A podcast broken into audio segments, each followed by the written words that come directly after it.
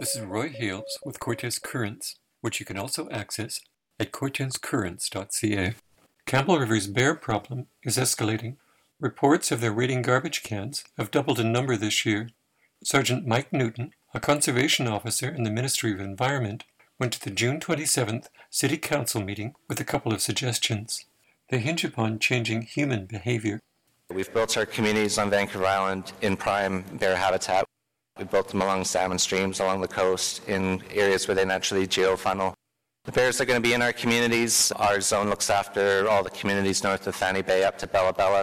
We see a wide swath of bigger centres like Campbell River, Courtenay Comox, and smaller towns like Tahsis, Gold River. It's the same issue in all community sizes. Hopefully, Cortes Island will continue to be an exception. It's been two years since there was a bear problem.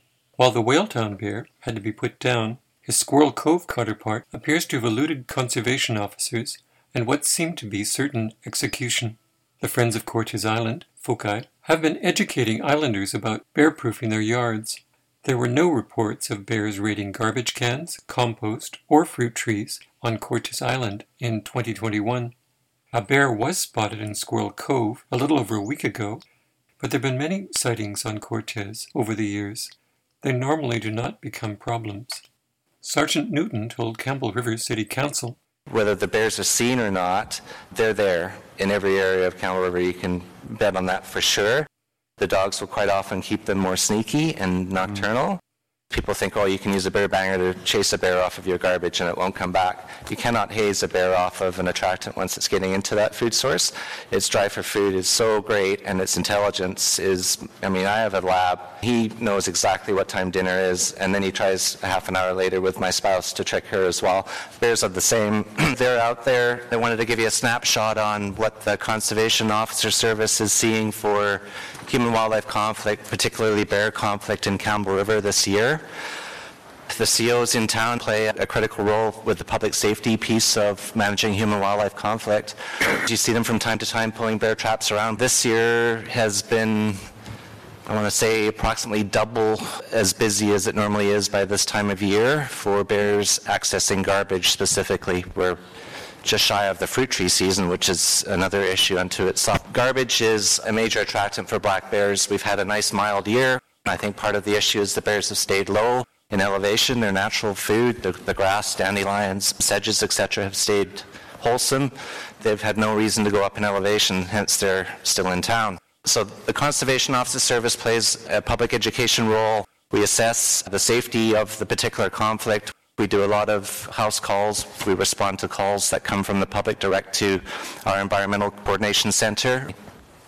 We do try to really change the root cause of the problem with every call that we attend.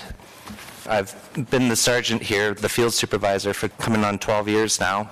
Incidentally, I was a Campbell River kid, graduate from Carihi back in the day, so I know Campbell River and the green spaces and the bear activity quite well we see patterns, and we also see patterns of change and resistance to change at times. People that don't care, people that care greatly about the bears, people that understand the correlation between leaving attractants available, what that does to wildlife, and what that means to public safety. We play a role in trying to keep the bears safe from people, people damaging the bears by leaving attractants available and causing the bears' behavior to change, and we try and keep people safe from the bears, we get called to the worst cases when bears are breaching houses, breaking into cars, acting in threatening, aggressive behavior towards people, and in the worst of all, when they actually do attack people and cause personal injury.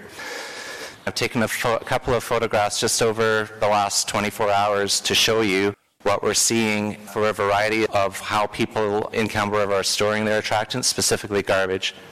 So some of the housing complexes will find commercial dumpsters outside. Some of them are not bear proof. They have plastic lids. They don't have locking bars. There's no mechanism to chain the dumpster shut. It's overflowing with garbage at times. People will sometimes have so much garbage that stacks up outside the dumpster. This is a prime area where a bear in the dead of night, when nobody's around, can access that garbage and start that pattern of habituation.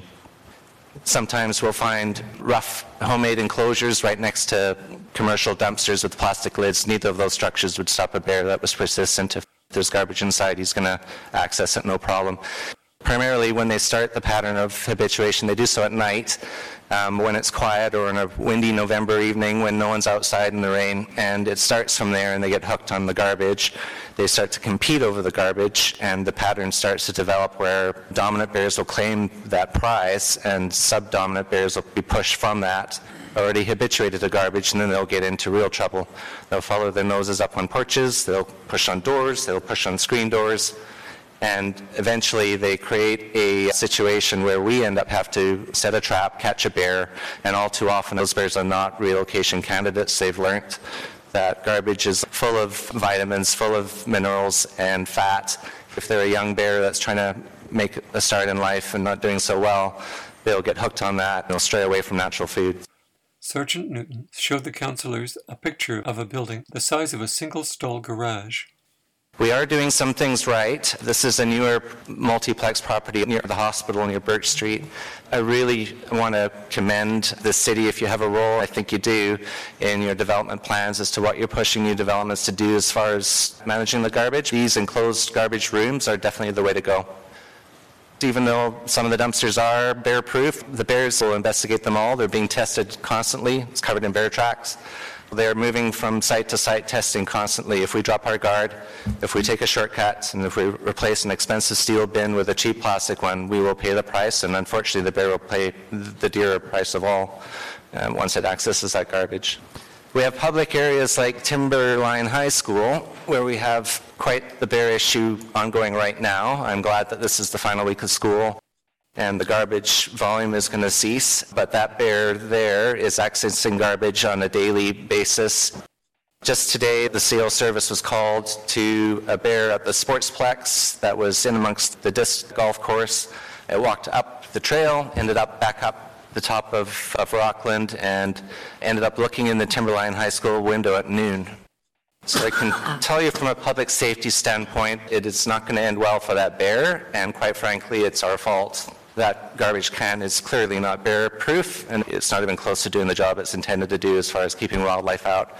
When you build a high school on a salmon stream such as Simms Creek in a green space, you have to do better, quite frankly. I've approached both the, uh, the school and the school district to effect that change, and they've been great. They are willing to play ball and change out all of those cans to something that is uh, bear proof. A few short hundred meters away at the Simms East Trailhead on Rockland, is a bear-proof garbage can, scratched up because likely the very same bear is trying to access that garbage. But it works. If we can immediately switch out everything that isn't bear-proof across the city, regardless of who's responsible, whether it's a housing complex, a school district, the city, or homeowners, there's absolutely no doubt that bear conflict numbers will be reduced. We'll have a city where it's safer for bears and safer for people. Which brings me to the main point I was hoping to approach Mayor and Council with this evening is the issue of curbside garbage. Individual household garbage ends out on the side of the road the night before pickup because people don't want to get up early in time to get their garbage can roadside to meet the truck. That's a free ticket for a bear in the dead of the night to go yard to yard, street to street, and feast on garbage we get routine calls. The bear's been back three days in a row and he's got into my garbage three days in a row. We try and educate and say, like, it's going to happen on the fourth and the fifth day too. You have to change your practices. So we have to ensure that we are doing our part by ensuring that attractants are not available. So I wanted to bring up the issue of the current way that the City of Campbell River bylaw is written regarding putting your residential garbage out. The way it's currently written, it is specifically laid out that you can put it out the night before pickup, which is contrary to what we're trying to educate the public, what we're doing with our Wildlife Act provisions. I wanted to uh, appeal to the City of Campbell River to align with the Provincial Wildlife Act and to make moves so that we can work together and be on the same line of communication. It's the best thing for the bears, it's the best thing for public safety. Reduce the bear human conflict, reduce those garbage habituated bears in the community that are creating the public safety issues. It's going to take some effort from some folks. In my neighborhood, the truck comes pretty promptly at 7:30 in the morning it's one of those things you got to make sure on a Tuesday you're up and get it out there. For the last three falls, we've been patrolling neighborhoods. We, we pick the neighborhoods that have the highest number of bear conflict issues at that time.